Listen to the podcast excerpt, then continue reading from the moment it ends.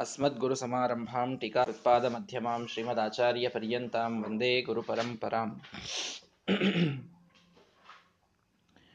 ತಾತ್ಪರ್ಯ ನಿರ್ಣಯದಲ್ಲಿ ಮಹಾಭಾರತದ ಅನೇಕ ಅದ್ಭುತವಾದ ಮಾತುಗಳನ್ನು ಪ್ರಮಾಣವಾಗಿ ಶ್ರೀಮದಾಚಾರ್ಯರು ನೀಡ್ತಾ ಇದ್ದಾರೆ ತಮ್ಮ ಸಿದ್ಧಾಂತದ ತತ್ವಗಳನ್ನೇ ತಿಳಿಸ್ತಕ್ಕಂತಹ ಪ್ರಮಾಣಗಳು ಭಗವಂತನನ್ನ ತನ್ನನ್ನ ಬಿಟ್ಟು ಇನ್ಯಾರೂ ತಿಳಿದಿಲ್ಲ. ಸತ್ಯವತಿಯ ಮಕ್ಕಳಾದ ವೇದವ್ಯಾಸ ದೇವರನ್ನ ದೇವಕಿ ಸುತನಾದ ಕೃಷ್ಣನನ್ನ ಬಿಟ್ಟರೆ ಇನ್ಯಾರೂ ತಿಳಿದಿಲ್ಲ ಅಂತ ಮಹಾಭಾರತದಲ್ಲಿ ಮಾತು. ಆ ಮಾತಿನಿಂದ ಭಗವಂತ ಅನಂತ ಅನ್ನೋದನ್ನ ತಿಳಿಸ್ತಾ ಇದ್ದಾರೆ.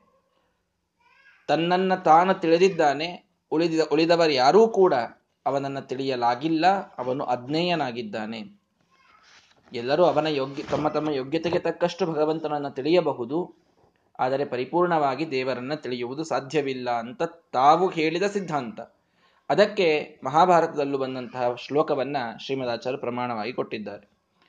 ಇನ್ನು ಅವನು ಅನಿಯೋಜ್ಯ ಯಾರೂ ಕೂಡ ಅವನನ್ನ ಈ ಕೆಲಸ ಮಾಡು ಅಂತ ನಿಯೋಜನ ಮಾಡಲಿಕ್ಕೆ ಬಾಸ್ ಆಗಿ ನಿಲ್ಲಲಿಕ್ಕಾಗುವುದಿಲ್ಲ ತನ್ನ ಇಚ್ಛೆಗೆ ಬಂದಂತೆ ಭಗವಂತ ಮಾಡ್ತಾನೆ. ಈ ಎಲ್ಲ ಏನು ಪಂಚಭೂತಗಳಿವೆ, ಎಲ್ಲ ಜೀವರಾಶಿಗಳಿವೆ, ಎಲ್ಲವನ್ನ ತನ್ನ ಆಟಿಕೆಯ ಸಾಮಾನು ಒಂದು ಒಬ್ಬ ಬಾಲಕ ಆಡುವಂತೆ ತಾನು ಆಟ ಆಡ್ತಾನೆ ಅನ್ನುವಂತಹ ಮಾತು ಮಹಾಭಾರತದಲ್ಲಿಯೇ ಬಂತು. ಇನ್ನು ಭಗವಂತನಿಗೆ ದೋಷ ಇಲ್ಲ ಅಂತೊಂದು ಮಾತು ಶ್ರೀಮದಾಚಾರ್ಯರು ತಮ್ಮ ತತ್ವವಾಗಿ ಇಟ್ಟುಕೊಂಡಿದ್ರು.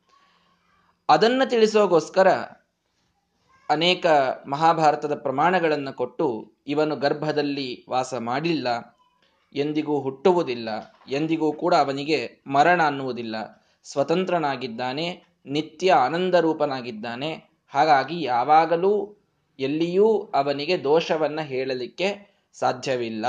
ಅಂತಿಷ್ಟು ಮಹಾಭಾರತದ ಮಾತುಗಳನ್ನೇ ಪ್ರಮಾಣವಾಗಿ ಕೊಟ್ಟು ಶ್ರೀಮದಾಚಾರ್ಯರು ತಮ್ಮ ಸಿದ್ಧಾಂತವನ್ನು ಪ್ರತಿಪಾದಿಸಿದ್ದಾರೆ. ಇನ್ನು ಕೆಲವು ತಮ್ಮ ಸ್ಟೇಟ್ಮೆಂಟ್ಸ್ ಅನ್ನು ಕೊಡ್ತಾರೆ. ಈಗ ಒಂದು ನಾಲ್ಕೈದು ಶ್ಲೋಕಗಳಲ್ಲಿ ತಮ್ಮ ಸ್ಟೇಟ್ಮೆಂಟ್ಸ್ ಅನ್ನು ಕೊಟ್ಟು ಇದು ಮಹಾಭಾರತದಲ್ಲಿ ಎಲ್ಲಿ ಬಂದಿದೆ ಅಂತ ಮುಂದೆ ಉದಾಹರಣೆ ಮಾಡ್ತಾ ಹೋಗ್ತಾರೆ. ಸರಳವಾದಂತಹ ಶ್ಲೋಕಗಳು ಗೊತ್ತಾಗ್ತದೆ. ಈಶನ್ನಪಿಹಿ ದೇವೇಶ ಸರ್ವಸ್ಯ ಜಗತೋ ಹರಿಹಿ ಕರ್ಮಾಣಿ ಕುರುತೆ ನಿತ್ಯಂ ಕೀನಾಶ ಇವ ದುರ್ಬಲ ಅಂತ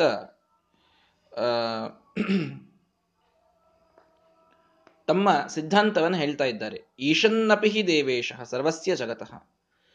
ಭಗವಂತ ದೇವತೆಗಳಿಗೆ ಈಶನಾಗಿ, ಇಡಿಯಾದ ಜಗತ್ತಿಗೆ ತಾನು ಈಶ್ವರನಾಗಿದ್ದರೂ ಕೂಡ ಕರ್ಮಾಣಿ ಕುರುತೆ ನಿತ್ಯಂ. ಕರ್ಮಗಳನ್ನು ಭಗವಂತ ಮಾಡ್ತಾನೆ. ಕರ್ಮಗಳನ್ನು ತಾನು ಮಾಡ್ತಾನೆ. ಬ್ರಾಹ್ಮಿ ಮುಹೂರ್ತೆ ಚೋತ್ಥಾಯ ವಾರ್ಯುಪಸ್ಪೃಶ್ಯ ಮಾಧವ ಅಂತ ಅವನ ಕೃಷ್ಣವನ ವರ್, ವರ್ಣನೆಯನ್ನು ಮಾಡಬೇಕಾದಾಗ ಭಗವಂತ ಸರಿಯಾಗಿ ನಾಲ್ಕು ಗಂಟೆಗೆ ಎದ್ದು ಸಂಧ್ಯಾವಂದನವನ್ನು ಮಾಡ್ತಾ ಇದ್ದ ಪ್ರಾತಃ ಸಂಧ್ಯಾವಂದನೆಯನ್ನು ದೇವರು ಮಾಡ್ತಾ ಇದ್ದ ಅಂತ ಮಹಾಭಾರತದಲ್ಲಿ ಬರ್ತದೆ. ಕೌಸಲ್ಯ ಸುಪ್ರಜಾರಾಮ ಪೂರ್ವಾ ಸಂಧ್ಯಾ ಪ್ರವರ್ತತೆ ಉತ್ತಿಷ್ಟ ನರಶಾರ್ದೂಲ ಕರ್ತವ್ಯಂ ದೈವ ಮಾನ್ನಿಕಂ ಅಂತ ರಾಮಾಯಣದಲ್ಲಿ ವಸಿಷ್ಠರು ಭಗವಂತನನ್ನ ಎಬ್ಬಿಸಬೇಕಾದಾಗ ರಾಮದೇವರನ್ನ ಎಬ್ಬಿಸಿ ದೈವ ಮಾನ್ಹಿಕಂ ಆನ್ಹಿಕವನ್ನ ಮಾಡಬೇಕು ಪ್ರಾತರಾನ್ಹಿಕವನ್ನ ಏಳಿ ಅಂತ ರಾಮಲಕ್ಷ್ಮಣರನ್ನ ಅಲ್ಲಿ ಅವರು ಉತ್ಥಾನ ಮಾಡುತ್ತಾರೆ. ಅಂತೂ ಅಲ್ಲಿ ಭಗವಂತ ಮತ್ತೆ ಸಂಧ್ಯಾವಂದನ ಮಾಡಿದ ಅಂತ ಬಂತು. ದಧ್ಯವು ಭಗವಂತ ಧ್ಯಾನ ಮಾಡಿದ ಅಂತ ಬರ್ತದೆ. ಹೀಗೆ ಭಗವಂತ ಕರ್ಮಗಳನ್ನು ಮಾಡ್ತಾನೆ. ಇನ್ನುಳಿದ ಅನೇಕ ಕರ್ಮಗಳನ್ನು ರಾಜಸೂಯ ಯಾಗದಲ್ಲಿ ಭಗವಂತ ಟೊಂಕ ಕಟ್ಟಿ ನಿಂತು ಎಂಜಲವನ್ನ ಬಳೆದ ಅಂತ. ಸಾಕಷ್ಟು ಪ್ರಸಿದ್ಧ ದಾಸರ ಹಾಡಿನಲ್ಲಿ ಕೇಳುತ್ತೀರಿ. ಕುದುರೆಗಳನ್ನು ತೊಳೆದ ಅಂತ ಬರ್ತದೆ. ಸಾರಥಿಯಾಗಿ ನಿಂತ ಅಂತ ಬರ್ತದೆ. ಒಂದ ಎರಡ ಭಗವಂತ ಅನೇಕ ಕರ್ಮಗಳನ್ನ ತನ್ನ ಅವತಾರಗಳಲ್ಲಿ ಮಾಡ್ತಾನೆ. ಕೀನಾಶ ಇವ ದುರ್ಬಲ. ಒಬ್ಬ ಕೀನಾಶನಂತೆ ಅತ್ಯಂತ ಕ್ಷುದ್ರ ವ್ಯಕ್ತಿ ಬಂದು ಹೇಗೆ ಕರ್ಮಗಳನ್ನು ಮಾಡಬೇಕು? ಎಂಜಲ ಬಳಿಯೋದು. ಯಾರು ಬಹಳ ಸ್ಟೇಟಸ್ ಇದ್ದವರು ಮಾಡುವಂತಹ ಕೆಲಸ ಅಲ್ಲ ಅಂತ ನಾವು ತಿಳ್ಕೊಂಡೀವಿ. ಅತ್ಯಂತ ಕ್ಷುದ್ರನಾದಂತಹ ಒಬ್ಬ ವ್ಯಕ್ತಿ ಆ ಕೆಲಸವನ್ನು ಮಾಡಬೇಕು ಅಂತ. ಹೀಗಾಗಿ ಅಂತಹ ಕ್ಷುದ್ರನಾದ ವ್ಯಕ್ತಿ ಮಾಡುವ ಕೆಲಸ ಅಂತ ತಿಳಿದುಕೊಂಡಿದ್ದನ್ನು ಭಗವಂತ ತಾನು ಮಾಡ್ತಾನೆ. ಅಷ್ಟೇ ಅಲ್ಲ, ಮತ್ತೆ ಕೆಲವು ಇನ್ನಿಷ್ಟು ಅವನ ಪ್ರಸಂಗಗಳನ್ನು ಶ್ರೀಮದ್ ಆಚಾರ್ಯ ಲಿಸ್ಟ್ ಮಾಡ್ತಾ ಇದ್ದಾರೆ ಈಗ. ಇಂತಿಂತಹವು ಕಡೆಗೆ ದೋಷಗಳ ಪ್ರಸಕ್ತಿ ಇದೆ, ನೋಡಿಕೊಳ್ಳಿ ಅಂತ. ತಾನು ಲೋಕಗಳಿಗೆ ಈಶ್ವರನಾದರೂ ಕೂಡ ಸಣ್ಣ ಸಣ್ಣ ಕೆಲಸಗಳನ್ನು ಮಾಡುವಂಥದ್ದು, ಸಾರಥಿಯಾಗಿ ಇರ್ತಕ್ಕಂಥದ್ದು, ಅಥವಾ ತಾನು ಹಠ ಮಾಡುವಂಥದ್ದು, ಚಂದ್ರ ಬೇಕೆಂದು ತಾ ಹಠ ಮಾಡಿದ. ರಾಮದೇವರು, ನನಗೆ ಚಂದ್ರ ಭೂಮಿ ಮೇಲೆ ಬೇಕು ಅಂತ ಹಠ ಮಾಡಿದ್ರು. ಆವಾಗ ದಶರಥ ಪಾಪ, ಕನ್ನಡಿಯನ್ನು ತೋರಿಸಿ ನೋಡು ಚಂದ್ರ ಬಂದ ಅಂತ ಹೇಳಿದ. ಅಂತೆಲ್ಲ ಮಾತುಗಳನ್ನು ನಾವು ಕೇಳ್ತೀವಿ. ಇದಿಷ್ಟು ದೋಷಗಳನ್ನು ತಿಳಿಸ್ತದೆ. ನಾಹಂ, ನಾತ್ಮಾನಂ ವೇದ, ಮುಗ್ಧೋಯಂ. ದುಃಖಿ ಸೀತಾಂಚ ಮರ್ಗತೆ, ಬದ್ಧ ಶಕ್ರಚಿತೇತ್ಯಾದಿ ಲೀಲೈಷ ಅಸುರ ಮೋಹಿನಿ. ಮತ್ತಿಷ್ಟು ತೋರಿಸ್ತಾನೆ, ನಾತ್ಮಾನಂ ವೇದ, ತನಗೆ ತಾನು ತಿಳಿದಿಲ್ಲ ಅಂತ. ಭಗವಂತ ಇದನ್ನು ಕೆಲವು ಸಲ ತೋರಿಸ್ತಾನೆ, ತಾನು ಯಾರು ಅಂತನ್ನೋದು ತನಗೆ ಗೊತ್ತಿಲ್ಲ ಅನ್ನೋ ರೀತಿ ಭಗವಂತ ನಟನೆಯನ್ನ ಮಾಡ್ತಾನೆ. ಯಾರು, ನನಗೆ ಎಷ್ಟು ಶಕ್ತಿ ಇದೆ, ನಾನು ಮೂಲ ರೂಪ ನನ್ನದೇನು, ಅದೇನು ಗೊತ್ತಿಲ್ಲ ಭಗವಂತನಿಗೆ ಸಾಮಾನ್ಯ ಮನುಷ್ಯನಿದ್ದಂತೆ ಇರ್ತಾನೆ ಅಂತ. ಕೆಲವು ಕಡೆಗೆ ಪ್ರಸಂಗದಲ್ಲಿ ನಮಗೆ ತೋರಿ ಬರುತ್ತದೆ. ಮುಗ್ಧೋಯಂ, ಕೆಲವೊಮ್ಮೆ ಬಹಳ ಮೋಹಿತನಾಗಿ ಬಿಟ್ಟ ಭಗವಂತ ಅಂತೂ ಸಿ ಗೋಪಿಕಾ ಸ್ತ್ರೀಯರನ್ನ ಕಂಡು ತಾನು ಮೋಹಗೊಂಡ. ಅಥವಾ ಮೋಹ ಅಂತ ಅನ್ನೋದಕ್ಕೆ ಮೂರ್ಛೆ ಹೊಂದೋದು ಅಂತೂ ಅರ್ಥ ಇದೆ. ಹೀಗಾಗಿ, ಆ, ಬಹಳ ಭರತ ಬಂದು ದಶರಥನ ಮರಣದ ವಾರ್ತೆಯನ್ನ ತಿಳಿಸಿದಾಗ ಬಹಳ ದುಃಖದಿಂದ ರಾಮದೇವರು ಮೂರ್ಛೆಯನ್ನ ಹೊಂದಿದರು ಅಂತ ಬರ್ತದೆ. ದುಃಖಿ, ಬಹಳ ದುಃಖಕ್ಕೊಳಗಾದರು ಅಂತ ಬರ್ತದೆ. ಸೀತಾಂಚ ಮಾರ್ಗತೆ, ಸೀತೆಯನ್ನ ಹುಡುಕ್ಲಿಕ್ಕೆ ಎಷ್ಟು ಕಷ್ಟಪಟ್ರು? ಗೊತ್ತಿರಲಿಲ್ಲ ಸೀತಾ ಎಲ್ಲಿದ್ದಾಳೆ ಅಂತ. ಏನು ಮಾಡಬೇಕು ಅಂತ ತಿಳಿಯಲಿಲ್ಲ ಆ ಕಡೆ ಈ ಕಡೆ ವನದಿಂದ ವನಕ್ಕೆ ಅಡ್ಡಾಡಿದರು ರಾಮದೇವರು. ಕೊನೆಗೆಲ್ಲೋ ಹನುಮಂತ ದೇವರ ಸಹಾಯ ಇದ್ದದ್ದಕ್ಕೆ ಸೀತೆಯ ಸುದ್ದಿಯಾದರೂ ಬಂತು. ಬದ್ಧ ಶಕ್ರಜಿತ, ಅಲ್ಲಿ ಹೋಗಿ ಯುದ್ಧ ಆಡಬೇಕು ಅಂತಂದ್ರೆ ಇಂದ್ರನ, ಇಂದ್ರಜಿತನ ಬಾಣದಿಂದ ಬಂಧಿತರಾಗಿ ನಿಂತರು ಹನುಮಂತ ದೇವರು ಅರ್ಥ ಸಾರಿ ರಾಮದೇವರು ಮತ್ತು ಲಕ್ಷ್ಮಣ. ಇದು ಕೂಡ ಕೇಳ್ತೇವೆ ರಾಮಾಯಣದಲ್ಲಿ. ಇಂದ್ರಜಿತನ ಆ ಪಾಶಕ್ಕೆ ತಾವೂ ಕೂಡ ಬಂಧಿತರಾಗಿ ಬಿದ್ದು ಬಿಡುತ್ತಾರೆ ನಾಗಪಾಶಕ್ಕೆ. ಇಷ್ಟೆಲ್ಲ ಭಗವಂತನ ದೋಷಗಳ ಪ್ರಸಕ್ತಿ ಇದ್ದಾಗ ನೀವು ಒಂದೂ ದೋಷ ಇಲ್ಲ ಅಂತ ಹೇಳ್ತೀರಲ್ಲ, ಹೇಗಿದು? ಒಂದ್, ಇಷ್ಟು ದೋಷಗಳು ಕಾಣ್ತಾ ಇವೆ. ಸೀತೆಯನ್ನು ಹುಡುಕಿದ್ದು ಸುಳ್ಳ, ಹಾಗಾದರೆ ಸೀತೆಯನ್ನು ಭಗವಂತ ಹುಡುಕಿದ ಸೀತಾನ್ವೇಷಣ ಅನ್ನೋ ಶಬ್ದ ರಾಮಾಯಣದಲ್ಲಿ ಸ್ಪಷ್ಟವಾಗಿ ಬರ್ತದೆ. ಬೇಡ, ಮುಗ್ಧನಾಗಿದ್ದಾನೆ ಭಗವಂತ. ತಾನು ಮೋಹಿತನಾದ ಗೋಪಿಕಾ ಸ್ತ್ರೀಯರ ಒಂದು ಅದ್ಭುತವಾದ ಸೌಂದರ್ಯವನ್ನ ಕೊಂಡು ಮೋಹಗೊಂಡ ಅನ್ನುವಂಥ ಮಾತೇ ಭಾಗವತದಲ್ಲಿ ಬರ್ತದೆ. ಇಂಥವೆಲ್ಲ ಮಾತುಗಳು ಸ್ಪಷ್ಟವಾಗಿ ಬರ್ತಾ ಇದ್ದಾಗ ನೀವು ಒಂದೂ ದೋಷ ಇಲ್ಲ ಭಗವಂತನಿಗೆ ಅಂತ ಹೇಳ್ತೀರಿ, ಅದು ಹೇಗೆ ಕೂಡುತ್ತದೆ ಲೀಲೈಷ ಅಸುರ ಮೋಹಿನಿ ಅಂತ ಶ್ರೀಮದಾಚಾರ್ಯರು ತಮ್ಮ ಸಿದ್ಧಾಂತವನ್ನು ತಿಳಿಸಿದರು. ಇಲ್ಲಿ ಎಲ್ಲಾ ಕಡೆಗೆ ಭಗವಂತ ಸೀತೆಯನ್ನ ಹುಡುಕಿದ, ಭಗವಂತ ದುಃಖಗೊಂಡ, ಭಗವಂತ ಇಂದ್ರಜಿತನ ಬಾಣಗಳಿಗೆ ಬಂಧಿತನಾದ, ಭಗವಂತ ತನ್ನನ್ನು ತಾನು ತಿಳಿಯಲಿಲ್ಲ, ಕಾಮದಲ್ಲಿ ಮೋಹಗೊಂಡ, ಎಲ್ಲಾ ಕಡೆಗೆ ಇವೆಲ್ಲವೂ ಭಗವಂತನ ಲೀಲೆಗಳು. ಅಸುರ ಮೋಹನಕ್ಕಾಗಿ ಇವೆ ಅಂತ ತಾವು ತಮ್ಮ ಸ್ಟೇಟ್ಮೆಂಟ್ ಅನ್ನ ಕೊಟ್ಟರು ಶ್ರೀಮದಾಚಾರ್ಯರು. ಇವೆಲ್ಲವೂ ಅಸುರ ಮೋಹನಕ್ಕಾಗಿ ಇದ್ದಂಥದ್ದು. ಇಷ್ಟೇ ಅಲ್ಲ, ಮುಹ್ಯತೆ ಶಸ್ತ್ರಪಾತೇನ. ಶಸ್ತ್ರ ಬಂದು ಹೊಡೆದಾಗ ಭಗವಂತನೂ ಮೋಹಗೊಂಡ ಏನ್ ಮಾಡಬೇಕು ಗೊತ್ತಾಗ್ಲಿಲ್ಲ ಅಂತ ಇದ್ದ. ಭಿನ್ನತ್ವ ಕೃಧಿರಸ್ರವ ಭಗವಂತನಿಗೆ ಒಂದು ಬಾಣ ಬಂದು ತರಚಿದಾಗ ಅವನ ಚರ್ಮ ಹರಿದು ರಕ್ತ ಬಂತು. ಇದು ಕೂಡ ಬರ್ತದೆ. ಏನ್ ಅದ್ಭುತವಾದ ಪರಾಕ್ರಮವನ್ನ ತೋರಿಸ್ತಾರೆ ವೈರಿಗಳು ಅಂತಂದ್ರೆ ಕೃಷ್ಣನ ರಕ್ತ ಬರೆಸಿದ್ರು ಅಂತ ಕೆಲವು ಕೌರವರ ಮಾತಿನಲ್ಲಿ ಅದನ್ನು ಕೇಳುತ್ತೇವೆ ಮಹಾಭಾರತದಲ್ಲಿ. ಅಜಾನನ್ ಪೃಚ್ಛತಿ ಸ್ಮ ಅನ್ಯಾನ್. ಏನ್ ಮಾಡ್ಬೇಕು ತಿಳಿತಾ ಇಲ್ಲ. ಏನಪ್ಪಾ ಇದು? ಏನ್ ಪ್ರಸಂಗ ಬಂತು? ಏನ್ ಮಾಡೋದು ಅಂತ ತಲೆಗೆ ಕೈ ಹಚ್ಕೊಂಡು ಕೂತು ಭಗವಂತ ನೀವೇನಾದ್ರೂ ಯಾರಾದ್ರೂ ಸಜೆಸ್ಟ್ ಮಾಡ್ರಿ ಅಂತಂದದ್ದು ಸಾಕಷ್ಟು ಕಡೆಗೆ ನಮಗೆ ತೋರ್ತದೆ. ಶ್ರೀನಿವಾಸ ಕಲ್ಯಾಣದೊಳಗೆ ಅವನು ಕೊಡಲಿ ಪೆಟ್ಟನ್ನ ಗೊಲ್ಲ ಹಾಕಿದ್ದಕ್ಕೆ ಸಪ್ತ ತಾಲ ಪ್ರಮಾಣೇನ. ಏಳು ತಾಲ ವೃಕ್ಷದಷ್ಟು ಎತ್ತರ ರಕ್ತ ಹಾರಿತು ಅಂತ ಕಥೆಯನ್ನು ಕೇಳ್ತೀವಿ. ಏನ್ ಮಾಡಬೇಕು ತಿಳಿಯಲಿಲ್ಲ ಬೃಹಸ್ಪತ್ಯಾಚಾರನ ಕರೆದ ಪಾಪ. ಏನ್ ಮಾಡೋದು? ಎಂಥ ನೋಡು. ತಲೆ ಸ್ಫೋಟ ಆಗಿಬಿಟ್ಟಿದೆ, ಶರಸ್ಫೋಟ. ಇಂಥ ಜೋರಾಗಿ ರಕ್ತ ಬರ್ತಾ ಇದೆ. ಹೇಗೆ ನಿಲ್ಸೋದಿದನ್ನ ಅಂತ. ನನಗೆ ತಿಳಿತಾ ಇಲ್ಲ ಏನ್ ಮಾಡಬೇಕು ಅಂತ. ನೀನಾದ್ರೂ ಏನಾದ್ರೂ ಮಾಡು. ಅವರು ಪಾಪ ಔದುಂಬರ, ಈ ಎಲ್ಲ ಅಕ್ಕಿ ಏನದು ಹತ್ತಿ ಗಿಡದ ಹಾಲು ತೆಗೆದುಕೊಂಡು ಬರಬೇಕು, ಎಕ್ಕೆ ಗಿಡದ ಮತ್ತೆ ಹತ್ತಿಯನ್ನು ತೆಗೆದುಕೊಂಡು ಬರಬೇಕು, ಅದನ್ನ ಅದ್ದಿ ಅದರಲ್ಲಿ ಇಟ್ಕೊಳ್ಬೇಕು, ಅಂದ್ರೆ ರಕ್ತ ಕಡಿಮೆ ಆಗ್ತದೆ ಅಂತ ಪಾಪ ಅವ್ರು ಬಂದು ಹೇಳಬೇಕು. ಲಕ್ಷ್ಮಣ ನಾಗಪಾಶದಿಂದ ಬಂಧಿತನಾಗಿ ಸತ್ತವರಂತೆ ತಾನು ಬಿದ್ದಾಗ ಏನ್ ಮಾಡ್ಬೇಕು ತಿಳಿತಾ ಇಲ್ಲ ಅಂತ ಬಹಳ ದುಃಖಗೊಂಡಾಗ ಜಾಂಬವಂತ ಬಂದು ಸಂಜೀವಿನಿ ಪರ್ವತವನ್ನು ತರಬೇಕು. ಸುಷೇಣ ಬಂದು ಹೇಳ್ತಾನೆ ಅದರಿಂದ ಮೃತ ಸಂಜೀವಿನಿಯನ್ನ ಅರಿದು ಲಕ್ಷ್ಮಣನಿಗೆ ಅದರ ವಾಸನೆಯನ್ನು ತೋರಿಸಿದರೆ ಲಕ್ಷ್ಮಣ ಬದುಕ್ತಾನೆ ಅಂತ. ಪಾಪ ದೇವರಿಗೆ ಗೊತ್ತಾಗ್ಲಿಲ್ಲ. ಬಂದು ಎಲ್ಲ ಅವನಿ, ಅವ ಕೇಳ್ತಾ ಇದ್ದ. ಯೂಸ್ ಟು ಕೌನ್ಸಲ್ ಅಥವಾ ಟೇಕ್ ಸಜೆಷನ್ಸ್ ಏನ್ ಮಾಡಬೇಕು ಅಂತ ಗೊತ್ತಿಲ್ಲಪ್ಪ, ನೀವೆಲ್ಲ ಹೇಳ್ರಿ ಅಂತ ದೇವರು ಎಲ್ರಿಗೂ ಕೇಳ್ತಾ ಇದ್ದ. ಸುಗ್ರೀವನ ಸಹಾಯವನ್ನ ತೆಗೆದುಕೊಂಡ. ನೋಡು, ನನಗೆ ಸಾಧ್ಯ ಇಲ್ಲ, ನಾನೊಬ್ಬನೇ ನನ್ನ ಹೆಂಡತಿಯನ್ನು ಹುಡುಕೋದು. ಆದ್ದರಿಂದ ಎಲ್ಲಿದ್ದಾಳೋ ಗೊತ್ತಿಲ್ಲ. ನೀವೆಲ್ ನೀ ಎಲ್ಲರನ್ನೂ ಕಳಿಸಿ ಹುಡುಕಿಕೊಂಡು ಬರುವಂತ ಹೇಳು.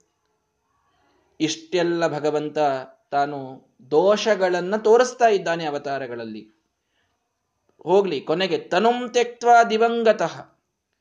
ವ್ಯಾಧ ಹೊಡೆದ ಬಾಣಕ್ಕೆ ತನ್ನ ದೇಹವನ್ನ ಇಲ್ಲಿ ಬಿಟ್ಟು ಭಗವಂತ ಹೋದ. ಮಹಾಭಾರತದಲ್ಲಿ ಏನೇ ಮಾತು ಬರ್ತದಿದು ತನ್ನ ದೇಹವನ್ನ ಇಲ್ಲಿ ತ್ಯಾಗ ಮಾಡಿ ಭಗವಂತ ಹೋದ. ಇಲ್ಲದಿದ್ದರೆ ಆ ರೀತಿಯಾದ ಮಾತು ಮಹಾಭಾರತದಲ್ಲಿ ಬರ್ತಿರಲಿಲ್ಲ. ಕೃಷ್ಣ ತನ್ನ ದೇಹವನ್ನಿಲ್ಲಿ ಬಿಟ್ಟಿದ್ದಾನೆ ಅಂತನ್ನೋದು ಸ್ಪಷ್ಟವಾಗಿದೆ. ಹೀಗೆಲ್ಲ ಮಾತುಗಳಲ್ಲಿ ಭಗವಂತನ ಮರಣ ಕಂಡಿತು, ಭಗವಂತನ ಮೂರ್ಛೆ ಕಂಡಿತು, ಭಗವಂತನ ಅಜ್ಞಾನ ಕಂಡಿತು, ಭಗವಂತನ ಒಂದು ಅಸಹಾಯಕತೆ ಕಂಡಿತು ನಮಗೆ. ಶಸ್ತ್ರಗಳಿಂದ ಪಾತನಾದಾಗ ರಕ್ತ ಬಂದಿದ್ದನ್ನು ನೋಡಿ ಪ್ರಾಕೃತವಾದ ಒಂದು ದೇಹ ಭಗವಂತನಿಗೆ ಇದೆ. ಒಂದು ಆಯುಧದಿಂದ ಪೆಟ್ಟಾದಾಗ ರಕ್ತ ಬರುವುದು ಪ್ರಾಕೃತ ದೇಹಕ್ಕೆ. ಇವೆಲ್ಲ ಕಾಣ್ತಾ ಇವೆ ನಮಗೆ. ಇಷ್ಟೆಲ್ಲ ದೋಷಗಳಿದ್ದಾಗ ನೀವು ಒಂದೂ ದೋಷ ಇಲ್ಲ ಕೃಷ್ಣನಿಗೆ, ಒಂದೂ ದೋಷ ಇಲ್ಲ ರಾಮದೇವರಿಗೆ. ಸರ್ವೋತ್ತಮರವರು ಅಂತ ನಿಮ್ಮ ಹಠ ಸಾಧಿಸ್ಲಿಕ್ಕೆ ನೀವು ಏನೋ ಹೇಳಿಬಿಡ್ತೀರಲ್ಲ ಹೇಗೆ? ಅದಕ್ಕೆ ಶ್ರೀಮದಾಚಾರ್ಯರು ಮತ್ತೆ ತಮ್ಮ ಸ್ಟೇಟ್ಮೆಂಟ್ ಅನ್ನ ಕೊಟ್ಟರು ಇತ್ಯಾದಿ ಅಸುರ ಮೋಹಾಯ ದರ್ಶಯಾಮಾಸ ನಾಟ್ಯವತ ಅವಿದ್ಯಮಾನವೇವೇಶ ಕುಹಕಂ ತದ್ವಿದುಸ್ಸುರಾಹ ಅಂತ ಒಂದು ಮಾತು. ಅಂದ್ರೆ ಏನರ್ಥ? ಈ ಎಲ್ಲ ಏನ್ ದೋಷಗಳನ್ನ ಇಷ್ಟರವರೆಗೆ ಲಿಸ್ಟ್ ಮಾಡಿದ್ರಲ್ಲ, ರಕ್ತ ಬರೋದು, ದೇಹ ಬಿಡೋದು, ಗೊತ್ತಿಲ್ಲ ಅಂತ ನಾಲ್ಕು ಜನರನ್ನ ಕೇಳೋದು ಕನ್ಸಲ್ಟ್ ಮಾಡೋದು, ಇವೆಲ್ಲವೂ ಕೂಡ ಭಗವಂತ ಅಸುರರ ಮೋಹನಕ್ಕಾಗಿ ತೋರಿಸಿದ ಅವಿದ್ಯಮಾನಮೇವ. ಎಲ್ಲಿಯೂ ಅವನಿಗೆ ನಿಜವಾಗಿ ದೋಷ ಅಂತನ್ನುವುದು ಇಲ್ಲ. ತನಗೆ ಇಲ್ಲದ ದೋಷಗಳನ್ನೇ ಭಗವಂತ ನಾಟ್ಯವತ ಒಂದು ನಾಟಕದಲ್ಲಿ ಪಾತ್ರಧಾರಿಗಳು ತಾವು ತೋರಿಸುವಂತೆ ತೋರಿಸ್ತಾನೆ. ಯುದ್ಧದಲ್ಲಿ ಒಂದು ಕುರುಕ್ಷೇತ್ರ ಯುದ್ಧವನ್ನ ಒಬ್ಬ ಡೆಪಿಕ್ಟ್ ಮಾಡ್ತಾ ಇದ್ದಾನೆ, ತನ್ನ ನಾಟಕದಲ್ಲಿ ಕೃಷ್ಣನ ಪಾತ್ರವನ್ನು ಹಾಕಿಕೊಂಡಿದ್ದಾನೆ ಅಂತಂದ್ರೆ ಅವನಿಗೆ ಬಾಣ ಬಂದು ಬಡದಾಗ ರಕ್ತ ಬಂದವರಂತೆ ಅವನು ತೋರಿಸ್ಬೇಕಾಗ್ತದೆ. ನಿಜವಾದ ರಕ್ತ ಬಂದಿರುವುದಿಲ್ಲ ಅಲ್ಲಿ. ಯಾರೋ ಒಂದು ಗನ್ ಶಾಟ್ ಹೊಡಿತಾರೆ, ಅವರಿಗೆ ಅಲ್ಲಿ ರಕ್ತ ಬಂದಂತೆ ನಮಗೆ ನಾವು ಟಿವಿಯಲ್ಲಿ ನೋಡ್ತಾ ಇರ್ತೀವಿ. ನಿಜವಾಗಿ ಅಲ್ಲಿ ರಕ್ತ ಬಂದಿರುವುದಿಲ್ಲ. ಹೇಗಾಗ್ತಾ ಇದೆ ಮತ್ತಲ್ಲಿ ಅಂತಂದ್ರೆ ನಟನೆ, ನಾಟಕ. ಆ ನಾಟಕದಲ್ಲಿ ಹಾಗೆ ಕಂಡಂತಾಗ್ತದಷ್ಟೇ, ಅಲ್ಲಿ ನಿಜವಾಗಿ ಆಗಿರುವುದಿಲ್ಲ. ಅಂತ ಸಾಮಾನ್ಯ ನಾಟಕಕಾರರೇ ಈಗ ನಾವು ಅದನ್ನು ನೋಡ್ತಾ ಇರಬೇಕಾದ್ರೆ, ಕೃಷ್ಣ ಪರಮಾತ್ಮ ಅಥವಾ ರಾಮದೇವರು ಸಾಕ್ಷಾತ್ ಭಗವಂತ ತನ್ನಲ್ಲಿ ಇಲ್ಲದಂತಹ ದೋಷಗಳನ್ನೇ ನಟನೆಗಾಗಿ ತೋರಿಸ್ತಾನೆ. ನಟನೆಗಾಗಿ ಅಲ್ಲಿ ಭಗವಂತ ಅದನ್ನು ತೋರಿಸಿದ. ಯಾಕೆ ತೋರಿಸಿದ? ಉದ್ದೇಶವಾದರೂ ಬೇಕಲ್ಲ. ಅಸುರ ಮೋಹಾಯ. ಅಸುರರ ಮೋಹನಕ್ಕಾಗಿ ಭಗವಂತ ತೋರಿಸಿದ. ಅನ್ನುವಂತಹ ಮಾತು ತಾವು ಹೇಳ್ತಾ ಇದ್ದಾರೆ. ಅಷ್ಟೇ ಅಲ್ಲ, ಅದರ ಜೊತೆಗೊಂದು ಹೇಳಿದ್ರು, ಕುಹಕಂ ತದ್ವಿದು ಸುರಾಹ ಅಂತ. ಇದೆಲ್ಲವೂ ನಾಟಕ ಅಂತ ದೇವತೆಗಳಿಗೆ ಗೊತ್ತಿದೆ. ಈ ಮಾತು ಅರ್ಥ ಮಾಡಿಕೊಳ್ಳಿ. ಇದೆಲ್ಲವೂ ನಾಟಕ ಅಂತನ್ನುವುದು ದೇವತೆಗಳಿಗೆ ಗೊತ್ತಿದೆ ಅಂತ. ಅಂದ್ರೆ ಏನರ್ಥ?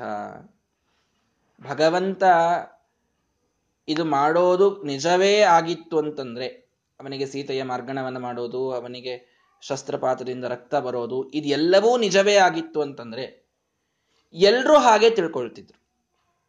ಹೌದಾ? ನಿಜವೇ ಅಂತಿತ್ತು ಅಂತಂದ್ರೆ ಎಲ್ಲರೂ ಅದೇ ರೀತಿಯೇ ಅದನ್ನ ಪರ್ಸೀವ್ ಮಾಡಬೇಕು ಅನ್ನುವಂಥ ಅನಿವಾರ್ಯತೆ ಇದೆ. ವಾಸ್ತವವನ್ನ ಯಾರೂ ಕೂಡ ತಪ್ಪಾಗಿ ಪರ್ಸೀವ್ ಮಾಡ್ಲಿಕ್ಕೆ ಬರೋದಿಲ್ಲ. ತಪ್ಪು ಮಾಡಿದ್ರೆ ಅದು ಭ್ರಮ ಅಂತ ಆಗ್ತದೆ.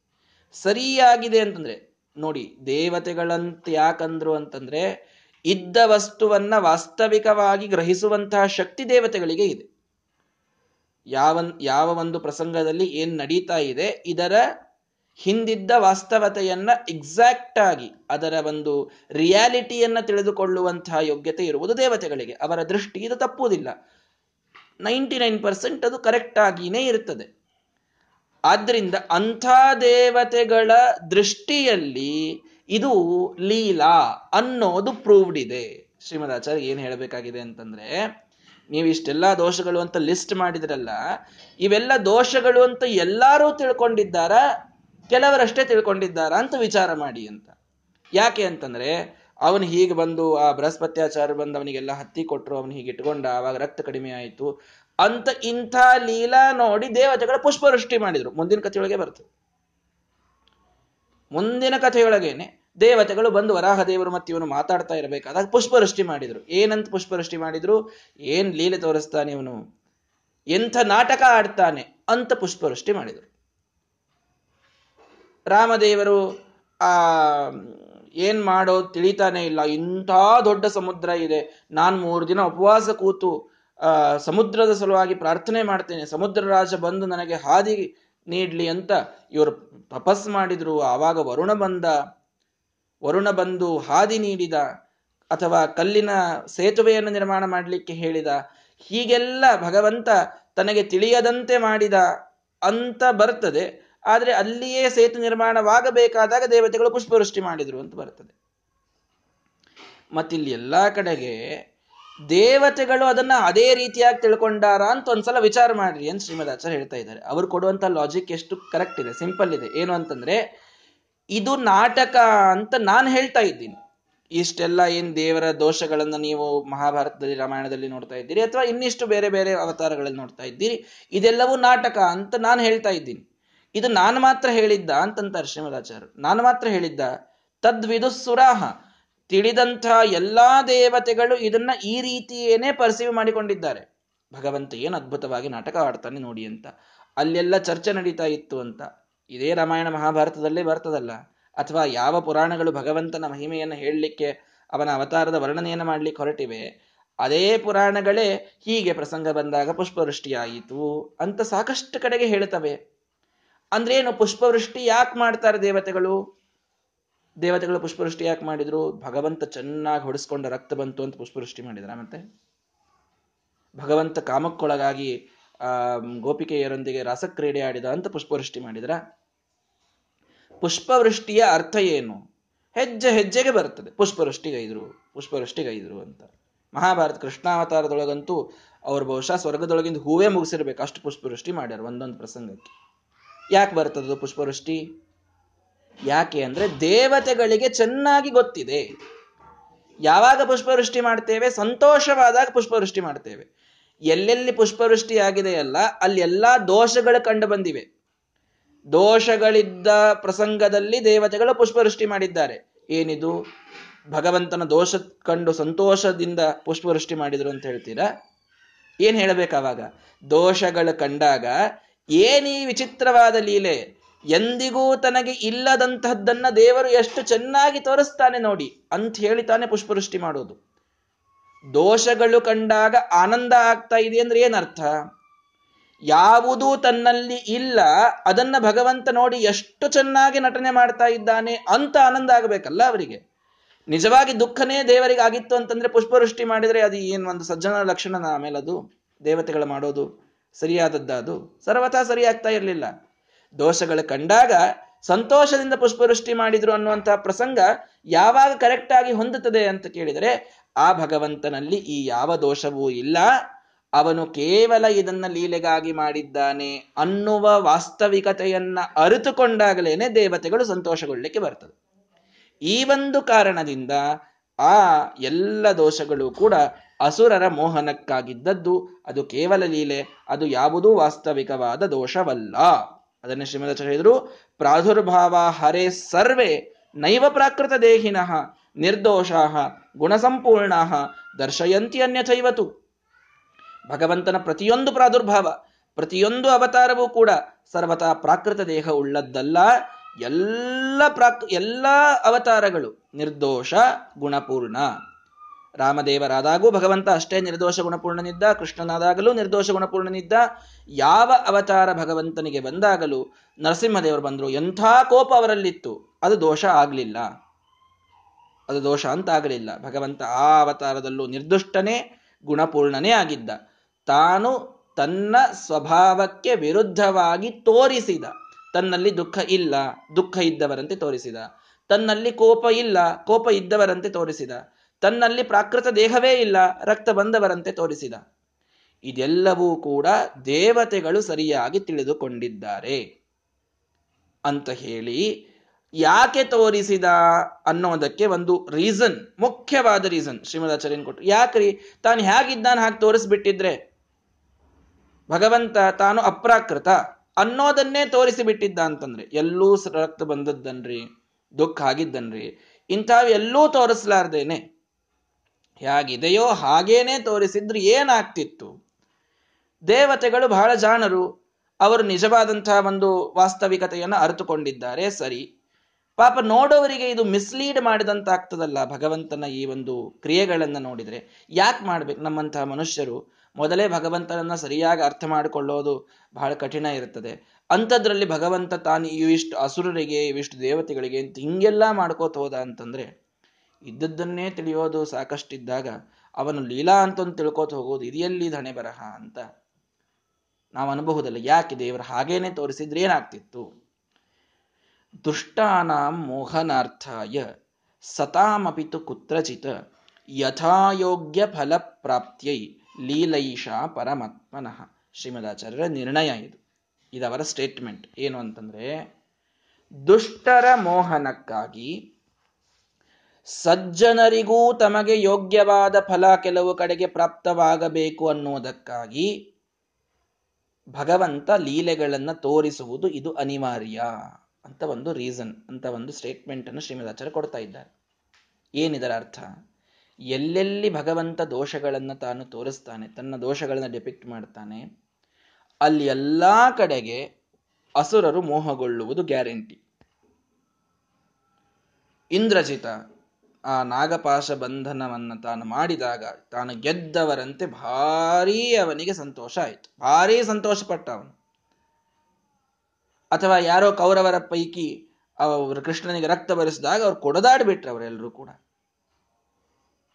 ಅಥವಾ ಎಲ್ಲರೂ ಅವನಿಗೆ ಸಹಾಯ ಮಾಡಿದರು, ಸೇತುವೆಯನ್ನು ಕಟ್ಟಬೇಕು ಅಂತ. ಇಂಥ ಎಲ್ಲ ಕಡೆಗೆ ಎಲ್ಲ ಪ್ರಸಂಗದಲ್ಲಿ ಅಸುರರ ಮೋಹನ ಅಂತ ಅನ್ನೋದು ಕಂಪಲ್ಸರಿಯಾಗಿ ಆಗಿದೆ. ಅಲ್ಲ, ನಾವು ಮಿಸ್ಲೀಡ್ ಆಗ್ತೇವಲ್ಲ, ಸತಾಮಪಿತು ಕುತ್ರಚಿತ.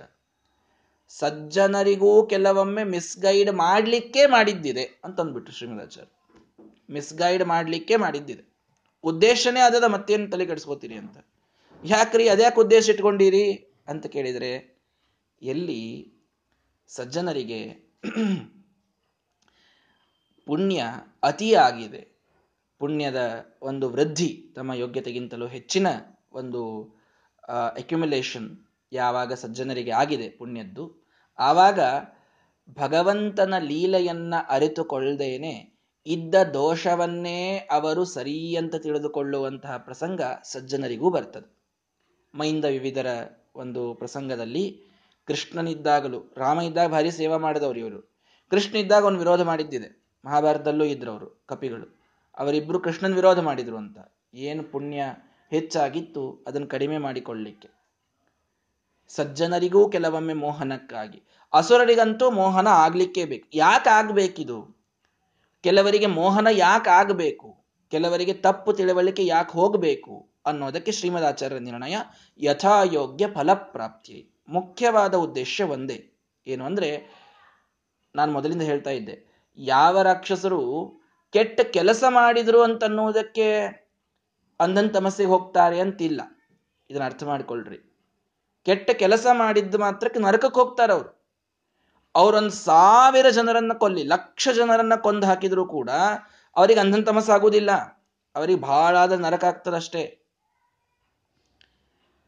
ಕೆಟ್ಟ ಕರ್ಮಗಳಿಂದ ಅಂಧಂತಮಸ್ಸು ಅಂತ ಇಲ್ಲವೇ ಇಲ್ಲ.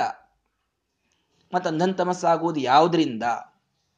ಮಿಥ್ಯಾಜ್ಞಾನೇನ ತು ತಮಃ. ಯಾವಾಗಲೂ ಅಂಧಂತಮಸ್ಸಾಗುವುದು ತಪ್ಪು ತಿಳುವಳಿಕೆಯಿಂದಲೇನೆ, ಕೆಟ್ಟ ಕೆಲಸಗಳಿಂದಲ್ಲ. ಕೆಟ್ಟ ಕೆಲಸಗಳಿಂದ ಪಾಪ ಬರ್ತದೆ, ಪಾಪ ಬಂದಿದ್ದಕ್ಕೆ ನರಕದೊಳಗೆ ಒಂದು ಹತ್ತು ಸಾವಿರ ಜನರನ್ನು ಕೊಂಡಿದ್ರೆ ಒಂದು ಹತ್ತು ಸಾವಿರ ವರ್ಷ ಇಟ್ಕೊಳ್ತಾರೆ, ಒಂದು ಲಕ್ಷ ಜನರನ್ನು ಕೊಂಡಿದ್ರೆ ಒಂದು ಲಕ್ಷ ವರ್ಷ ಇಟ್ಕೊಳ್ತಾರೆ ಅಂತಿದ್ರಿ ಎಂಥ ದೊಡ್ಡ ಬ್ರಹ್ಮಹತ್ಯ ಗೋಹತ್ಯ ಎಂಥ ಪಾಪ ಮಾಡಿದ್ರು ಅವರಿಗೆ ಇದೇ ನರಕದೊಳಗೇನೆ ಅವರಿಗೆ ಫಲ ಮುಗೀತದಲ್ಲಿ. ಅಂಧನ್ ತಮಸ್ಸಿಗೆ ಹೋಗ್ಬೇಕಾಗಿಲ್ಲ ಅವರು. ಅಂಧಂತಮಸ್ಸಿಗೆ ಹೋಗ್ಬೇಕು ಅಂತಂತಂದ್ರೆ ಅದಕ್ಕಿಂತೂ ದೊಡ್ಡದೇ ಏನ್ರಿ ಮಾಡಿರ್ಬೇಕು. ಬ್ರಹ್ಮಹತ್ಯ ಅದೆಲ್ಲ ಬಹಳ ಚಿಲ್ಲರ್ ಅಂತ ಹೇಳ್ಬಿಡ್ತಾರೆ ಅಯ್ಯೋ, ಅದೇ ಇಷ್ಟು ಕ್ಷುದ್ರ ಅಂತಂದ್ರೆ ಮತ್ತೆ ಅದಕ್ಕಿಂತ ದೊಡ್ಡದು ಯಾವುದು ಅಂದ್ರೆ ತಪ್ಪು ತಿಳುವಳಿಕೆ. ಭಗವಂತನ ವಿಷಯಕ ಅತ್ಯಂತ ಮಿಥ್ಯಾಜ್ಞಾನದಿಂದ ಅಂಧಂತಮಸ್ಸಾಗ್ತದೆ ಇದು ನಮ್ಮ ನಿರ್ಣಯ. ಶ್ರೀಮದಾಚಾರ್ಯರ ಅದ್ಭುತವಾದ ನಿರ್ಣಯ. ಮೋಕ್ಷದೊಳಗೂ ಹಾಗೆ ಹೇಳ್ತೀವಿ ತಾನೆ. ಕರ್ಮಗಳು ಬಹಳ ಒಳ್ಳೆ ಕರ್ಮಗಳನ್ನು ಮಾಡ್ತಾ ಮಾಡ್ತಾ ಮಾಡ್ತಾ ಹೋಗಿಬಿಡ್ತೀವ್ರಿ. ಕರ್ಮಣಾ ಜ್ಞಾನ ಮಾತನೋತಿ ಅಷ್ಟೇ. ಕರ್ಮದಿಂದ ಜ್ಞಾನ ಬಂದಿರ್ತದಷ್ಟೇ. ಜ್ಞಾನೇನೈವ ಅಮೃತಿ ಭವತಿ. ಅಮೃತಿ ಬೇಕು ಅಂತಂದ್ರೆ ಮೋಕ್ಷ ಬೇಕು ಅಂದ್ರೆ ಮತ್ತೆ ಜ್ಞಾನನೇ ಬೇಕಲ್ಲಿ. ಜ್ಞಾನ ಬಿಟ್ಟು ಕರ್ಮದಿಂದ ಮೋಕ್ಷ ಅಂತ ಅನ್ನೋದು ಸಾಧ್ಯನೇ ಇಲ್ಲ ಅಂತ. ಕರ್ಮದಿಂದ ಮೋಕ್ಷ ನಮಗೆ ಹೇಗೆ ಸಾತ್ವಿಕರಿಗೆ ಹೇಗೆ ಸಾಧ್ಯವಿಲ್ಲವೋ ಹಾಗೆ ಕೇವಲ ಕೆಟ್ಟ ಕರ್ಮಗಳಿಂದ ಮಾಡಿದ್ದರಿಂದ ಅಂಧಂತಮಸ್ಸು ಅನ್ನೋದು ರಾಕ್ಷಸರಿಗೂ ಸಿಗುವುದಿಲ್ಲ, ತಾಮಸರಿಗೂ ಸಿಗುವುದಿಲ್ಲ. ಎದರಿಂದ ಸಿಗುತ್ತದೆ? ತಪ್ಪು ತಿಳುವಳಿಕೆಯಿಂದ ಸಿಗ್ತದೆ. ಭಗವಂತನ ಬಗ್ಗೆ ಅವರು ತಪ್ಪು ತಿಳುವಳಿಕೆಯನ್ನ ಹೇಗೆ ತಾಳ್ತಾರೆ ಅಂದ್ರೆ, ನೋಡಿ, ಇಷ್ಟೆಲ್ಲ ಎಕ್ಸಾಂಪಲ್ ಭಗವಂತ ಸೀತೆಯನ್ನು ಹುಡುಕಿದ, ಭಗವಂತ ತಾನು ಇಂದ್ರಜಿತನ ಪಾಶಕ್ಕೆ ಬಂಧಿತನಾದ, ಭಗವಂತ ತನ್ನ ದೇಹವನ್ನ ಬಿಟ್ಟು ಹೋದ ಕೃಷ್ಣ, ಶಸ್ತ್ರಪಾತ ಆಯಿತು, ಅವನಿಗೆ ರಕ್ತ ಬಂತು. ತನಗೆ ತಿಳಿಯಲಿಲ್ಲ ಅಂತ ನಾಲ್ಕು ಜನರಿಗೆ ಸಲಹಾ ಕೇಳಿದ ಇವೇ ಮೊದಲಾದ ತಪ್ಪು ತಿಳುವಳಿಕೆಯನ್ನ ಪಟ್ಟೇ ಅವರು ಅಂಧಂತಮಸ್ಸಿಗೆ ಹೋಗ್ತಾರೆ. ಭಗವಂತ ಇದನ್ನ ತೋರಿಸದೇ ಇದ್ದರೆ, ಭಗವಂತ ಈ ಲೀಲೆಗಳನ್ನು ತೋರಿಸದೇ ಇದ್ದರೆ, ಆಗ ಅವರಿಗೆ ಮಿಥ್ಯಾಜ್ಞಾನದ ಪ್ರಸಂಗ ಇದು ಕಡಿಮೆ ಆಗ್ತಿತ್ತು. ತಪ್ಪು ತಿಳುವಳಿಕೆ ಅಸುರರಿಗೆ ಕಡಿಮೆ ಆಗ್ತಿತ್ತು. ಕಡಿಮೆ ಆದಾಗ ಅವರು ಅಂಧಂತಮಸ್ಸಿಗೆ ಹೋಗುವಂತಹ ಚಾನ್ಸ್ ಇದು ತಪ್ತಿತ್ತು. ಅವರವರಿಗೆ ಯೋಗ್ಯವಾದಂತಹ ಫಲ ಅವರಿಗೆ ಬರಲಿಕ್ಕೆ ಏನೆಲ್ಲ ವ್ಯವಸ್ಥೆ ಮಾಡಬೇಕೋ ಭಗವಂತ ಮಾಡ್ತಾರೆ ಅಲ್ಲ, ಅದ್ರ ಜೊತೆ ನಾಲ್ಕು ಜನ ಒಳ್ಳೆಯವರು ಮಿಸ್ ಮಿಸ್ಲೀಡ್ ಆಗ್ತಾರಲ್ಲ ಅಂತ ಪ್ರಶ್ನೆ ಎಲ್ಲರೂ ಕೇಳೋದು. ಅವರಿಗೆ ಮೋಹನ ಮಾಡ್ಲಿಕ್ಕೆ ಹೋಗಿ ನಮಗೂ ತಪ್ಪು ತಿಳುವಳಿಕೆ ಬರುವಂಗೆ ಮಾಡಿಬಿಟ್ರೆ ಗತಿ ಏನು ಅಂತ. ಮತ್ತೆ ಅದಕ್ಕೇನೆ ಭಗವಂತ ದೊಡ್ಡದಾದ ಶಾಸ್ತ್ರದ ರಚನೆಯನ್ನು ಮಾಡಿಕೊಟ್ಟಿದ್ದು ಯಾಕೆ ಮತ್ತೆ ವೇದವ್ಯಾಸ ರೂಪದಿಂದ? ವೇದವ್ಯಾಸ ರೂಪದಿಂದ ಭಗವಂತ ಶಾಸ್ತ್ರ ರಚನೆಯನ್ನ ಮಾಡದೇ ಇದ್ರೆ ನಿರ್ಣಯವನ್ನ ಮಾಡದೇ ಇದ್ರೆ ಅದಕ್ಕೆ ನಮ್ಮ ಶ್ರೀಮದ್ ಆಚಾರ್ಯರು ಬಂದು ತಿಳಿಸದೇ ಇದ್ರೆ, ಟೀಕಾಕೃತ್ಪಾದಾದಿ ಅನೇಕ ಮಹನೀಯರು ಬಂದು ಸರಿಯಾದಂತಹ ಅರ್ಥವನ್ನು ನಮಗೆ ತಿಳಿಸದೇ ಇದ್ರೆ, ಆವಾಗ ದೇವರು ಮಾಡಿದ್ದು ನಮ್ಮ ಮಿಸ್ಲೀಡಿಗಾಗಿ ಅಂತ ನಾವು ನಿರ್ಣಯ ಮಾಡಬಹುದಾಗಿತ್ತು. ಹಾಗಿಲ್ಲ. ಅದಕ್ಕೆ ಮುಂದೇನು ಮಾಡಿದ್ರು ಶ್ರೀಮದ್ ಆಚಾರ್ಯರು? ಮುಂದಿನ ಶ್ಲೋಕದಲ್ಲಿ ಅಂತಂದ್ರೆ, ಇದೇ ಮಹಾಭಾರತವೇ ಎಲ್ಲೆಲ್ಲಿ ಇವೆಲ್ಲ ಮೋಹನಕ್ಕಾಗಿ ಅಂತ ಹೇಳಿದೆ ಅನ್ನೋದನ್ನು ಹೇಳ್ಬಿಡ್ತೇನೆ ಕೇಳ್ರಿ ಅಂತ. ಲಿಸ್ಟ್ ಕೊಟ್ಬಿಟ್ಟು. ನೋಡ್ರಿ ಶ್ರೀಮದಾಚಾರ್ಯ ಕರುಣ್ಯ ಅಂತದ್ದು ಅಂತಂದ್ರೆ, ಎಲ್ಲಾ ಪ್ರಸಂಗಗಳನ್ನು ವರ್ಣಿಸಿ, ಭಗವಂತನ ದೋಷಗಳಿಲ್ಲಿ ಕಾಣಿಸ್ತವೆ ಅನ್ನೋದನ್ನು ವರ್ಣಿಸಿ, ತಾವು ತಮ್ಮ ಸ್ಟೇಟ್ಮೆಂಟ್ ಮಾಡಿದ್ರು, ಇದು ಯಾವುದೂ ನಿಮಗಲ್ಲ, ಇದು ದುಷ್ಟರ ತಮ ಪ್ರಾಪ್ತಿಗಾಗಿ ಮಾಡಿದ್ದು ಮಾತ್ರ ಅಂತ. ಅಲ್ಲ, ಅವರ ತಮ ಪ್ರಾಪ್ತಿಗಾಗಿ ಭಗವಂತ ತೋರಿಸಿದಂತಹ ಒಂದಿಷ್ಟು ಲೀಲೆಗಳು ನಮ್ಮನ್ನು ಮೋಹಗೊಳಿಸಬಹುದಲ್ಲ ಅಂತ ಪ್ರಶ್ನೆ ಬಂದಾಗ ಯಾಕೆ ಹಾಗೆ ಮೋಹಗೊಳ್ತೀರಿ? ನಿಮಗೆ ನೋಡಿ ಇಷ್ಟೆಲ್ಲ ಪ್ರಮಾಣಗಳಿವೆ. ನಿಮಗೆ ಇಷ್ಟೆಲ್ಲ ಪ್ರಮಾಣಗಳಲ್ಲಿ ಭಗವಂತ ನಿರ್ದುಷ್ಟ ಅಂತ ಅನ್ನೋದು ಸಿದ್ಧವಾಗಬೇಕಾದಾಗ, ಯಾವ ಕೃಷ್ಣನ ಬಗ್ಗೆ ಇಷ್ಟೆಲ್ಲ ಮಾತು ನಡೆದಿದೆ, ಅದೇ ಕೃಷ್ಣನೇ ಹೇಳಿದ ಭಗವದ್ಗೀತೆಯ ಮಾತುಗಳನ್ನು ಶ್ರೀಮದಾಚಾರ್ಯರು ಕೋಟ್ ಮಾಡ್ತಾರೆ. ತಿಳಿದುಕೊಳ್ಳಿ. ಅದೇ ಕೃಷ್ಣನ ಬಗ್ಗೆಯೇ ಇದ್ದಂತಹ ಮಾತುಗಳಿವೆ ಇಲ್ಲಿ. ಅದೇ ಕೃಷ್ಣನೇ ಹೇಳಿದ ಮಾತುಗಳಿವೆ. ಹಾಗಾಗಿ ಏನಾಗ್ತದೆ? ವೇದವ್ಯಾಸ ದೇವರ ಶ್ರೀಮದಾಚಾರ್ಯರ ಇವರೆಲ್ಲರ ಉಪಕಾರ ಏನು? ಎಲ್ಲಿ ನಾವು, ಅಂದ್ರೆ ಎಲ್ಲಿ ಸಜ್ಜನರು ಎಡುವಬಾರದು ಅನ್ನೋದನ್ನು ಅವ್ರು ತಿಳಿಸ್ಕೊಟ್ಬಿಟ್ಟಿದ್ದಾರೆ. ಅಂದಮೇಲೆ ಭಗವಂತನ ಒಂದು ವಾಕ್ಯ, ಭಗವಂತನ ಒಂದು ಕೆಲಸ, ಇದು ಮಿಸ್ಲೀಡ್ ಮಾಡಲಿಕ್ಕೆ ಅಂತ ಯಾಕಂತೀರಿ? ಒಂದೇ, ನೋಡಿ, ಒಂದು ಮಾತ್ರ ತಿಳಿದುಕೊಳ್ಳಿ ದೇವರು ಒಂದೇ ಉದ್ದೇಶ ಇಟ್ಕೊಂಡು ಯಾವ ಕೆಲಸವನ್ನು ಮಾಡುವುದಿಲ್ಲ. ಏಕಕ್ರಿಯ ದ್ವ್ಯರ್ಥಕರೀ ಬಭೂವ. ಇಂದಿರೇಶ, ನಿನ್ನದು ಒಂದು ಕ್ರಿಯಾ ದ್ವಂದ್ವವಾಯಿತು ಅಂತ ದಾಸರು ಹೇಳ್ತಾರೆ. ಅಂದ್ರೆ ಏನರ್ಥ? ತಾನು ಯಾವುದೇ ಒಂದು ಕೆಲಸ ಮಾಡಿದ್ರೆ ಅದಕ್ಕೆ ಎರಡು ಅರ್ಥ ಇರುವಂತೇನೆ ಮಾಡ್ತಾನೆ ದೇವರು. ಎರಡು ಅರ್ಥನೇ ಇರ್ತಾವ ಅದಕ್ಕೆ. ಆ ಅರ್ಥದಲ್ಲಿ ಭಗವಂತ ಸಜ್ಜನರಿಗೆ ಕರುಣಾಪೂರಿತವಾಗಿ ತನ್ನ ಲೀಲೆಯನ್ನ ತೋರಿಸಲು ಹೊರಟಾಗ ಅದೇ ಒಂದು ಕ್ರಿಯಾ ಅಸುರರಿಗೆ ಮೋಹನವಾಗ್ತದೆ. ಅಸುರರಿಗೆ ಮೋಹನವಾದಂತೆ ನೋಡಿ ನಾವಿಷ್ಟೆಲ್ಲ ಶ್ರೀನಿವಾಸ ಕಲ್ಯಾಣ ಹತ್ತು ದಿನ ಕೇಳಿದ್ವಿ. ಕೇಳಿದಾಗ ನಮಗ ಆನಂದ ಆಯ್ತೋ ಇಲ್ಲೋ? ಆಯ್ತು. ಯಾಕೆ ಆನಂದ ಆಯ್ತು? ಹಿಂದಿನ ತತ್ವ ತಿಳ್ಕೊಂಡು ಕೇಳಿದ್ವಿ. ಭಗವಂತ ಅಪ್ರಾಕೃತ ಅಂತನ್ನುವ ಕಥೆ ತಿಳ್ಕೊಂಡು ರಕ್ತ ಬಂತು ಅಂತ ಕೇಳಿದ್ವಿ. ಭಗವಂತ ಸ್ವತಂತ್ರ ಅಂತನ್ನುವುದನ್ನು ತಿಳ್ಕೊಂಡು ಕೊರವಂಜಿ ಆದಂತಹ ಕಥೆಯನ್ನು ಕೇಳಿದ್ವಿ. ಭಗವಂತನಿಗೆ ಯಾರ ಅಪೇಕ್ಷೆಯೇ ಇಲ್ಲ ತಾನು ಸ್ವರಮಣನಾಗಿದ್ದಾನೆ ಅನ್ನೋದನ್ನು ತಿಳ್ಕೊಂಡು ಪದ್ಮಾವತಿಗೆ ಕೊಟ್ಟು ಮಾತು ನಡೆಸಲಿಕ್ಕೆ ಆದ ಅಂತ ಕೇಳಿದ್ವಿ. ತತ್ವವನ್ನ ತಿಳಿದುಕೊಂಡು ಕಥೆಯನ್ನ ಕೇಳಿದಾಗ ಅದು ಲೀಲೆ ಅಂತಾಗಿ ನಮಗೂ ಆನಂದವನ್ನು ಕೊಡ್ತದೆ. ದೇವತೆಗಳಿಗೆ ಅದು ಡೈರೆಕ್ಟ್ ಆಗಿ ಆನಂದವನ್ನು ಕೊಡ್ತದೆ. ಯಾಕೆಂದ್ರೆ ಅವರು ವಾಸ್ತವಿಕತೆಯನ್ನೇ ಅರ್ಥಕೊಂಡು ಬಿಡುತ್ತಾರೆ. ನಮಗೆ ಶಾಸ್ತ್ರದ ಚಸ್ಮಾ ಬೇಕಾಗ್ತದೆ ರಿಯಾಲಿಟಿ ತಿಳಿಲಿಕ್ಕಷ್ಟೇ. ಅಂತೂ ರಿಯಾಲಿಟಿ ತಿಳ್ಕೊಂಡಾಗ ಆನಂದ ಆಗ್ತದೆ ಅನ್ನೋದು ನಿಜ. ಎದರಿಂದ ಆಯ್ತು ಆನಂದ? ಅವನು ತೋರಿಸೋ ಲೀಲೆಗಳಿಂದ ಆಯ್ತು. ಅವನು ಸಾಲ ಪಡೆದ, ನೋಡಿ ಕೇಳಿ ಆನಂದ ಆಯ್ತು.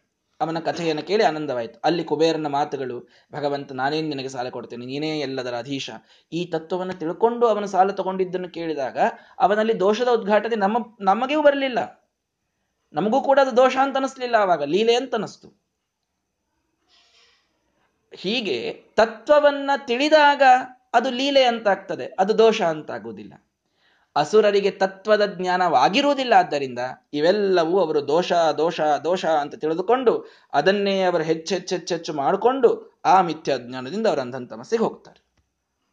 ಹಾಗಾಗಿ ಭಗವಂತನ ಕ್ರಿಯಾ ಇದು ಅತ್ಯಂತ ಯೋಗ್ಯವಾದದ್ದು. ಯಾಕೆ ಅಂದರೆ ಅವರವರಿಗೆ ಯೋಗ್ಯವಾದ ಫಲವನ್ನ ಕೊಡಲಿಕ್ಕಿದೆ. ಆದ್ದರಿಂದ ಇದು ಮಾಡಲೇಬೇಕು ಭಗವಂತ ಮಾಡ್ತಾನೆ. ಆದರೆ ಹಿಂದಿನ ತತ್ವ ತಿಳಿದವರಿಗೆ ಇದರಿಂದ ಮೋಹ ಅಂತನ್ನುವುದು ಆಗುವುದಿಲ್ಲ. ಹಾಗಾದರೆ ಏನು ತತ್ವ? ನೀವು ಹೇಳ್ತಾ ಇದ್ದೀರಿ ಇದನ್ನ ಸುರಮೋಹನಕ್ಕೆ ಅಂತ. ನಿಮ್ಮ ಮಾತಿನಿಂದ ನಾವ್ಯಾಕೆ ನಂಬಬೇಕು? ನಂಬಬೇಡಿ. ತೆಗೆದುಕೊಳ್ಳಿ. ಮಹಾಭಾರತದ ಸಾಕಷ್ಟು ಮಾತುಗಳನ್ನು ಕೊಡ್ತೇನೆ. ಜ್ಞಾನಂ ತೇಹಂ ಸವಿಜ್ಞಾನಂ. ಇದಂ ವಕ್ಷ್ಯಾಮಿ ಅಶೇಷತಃ.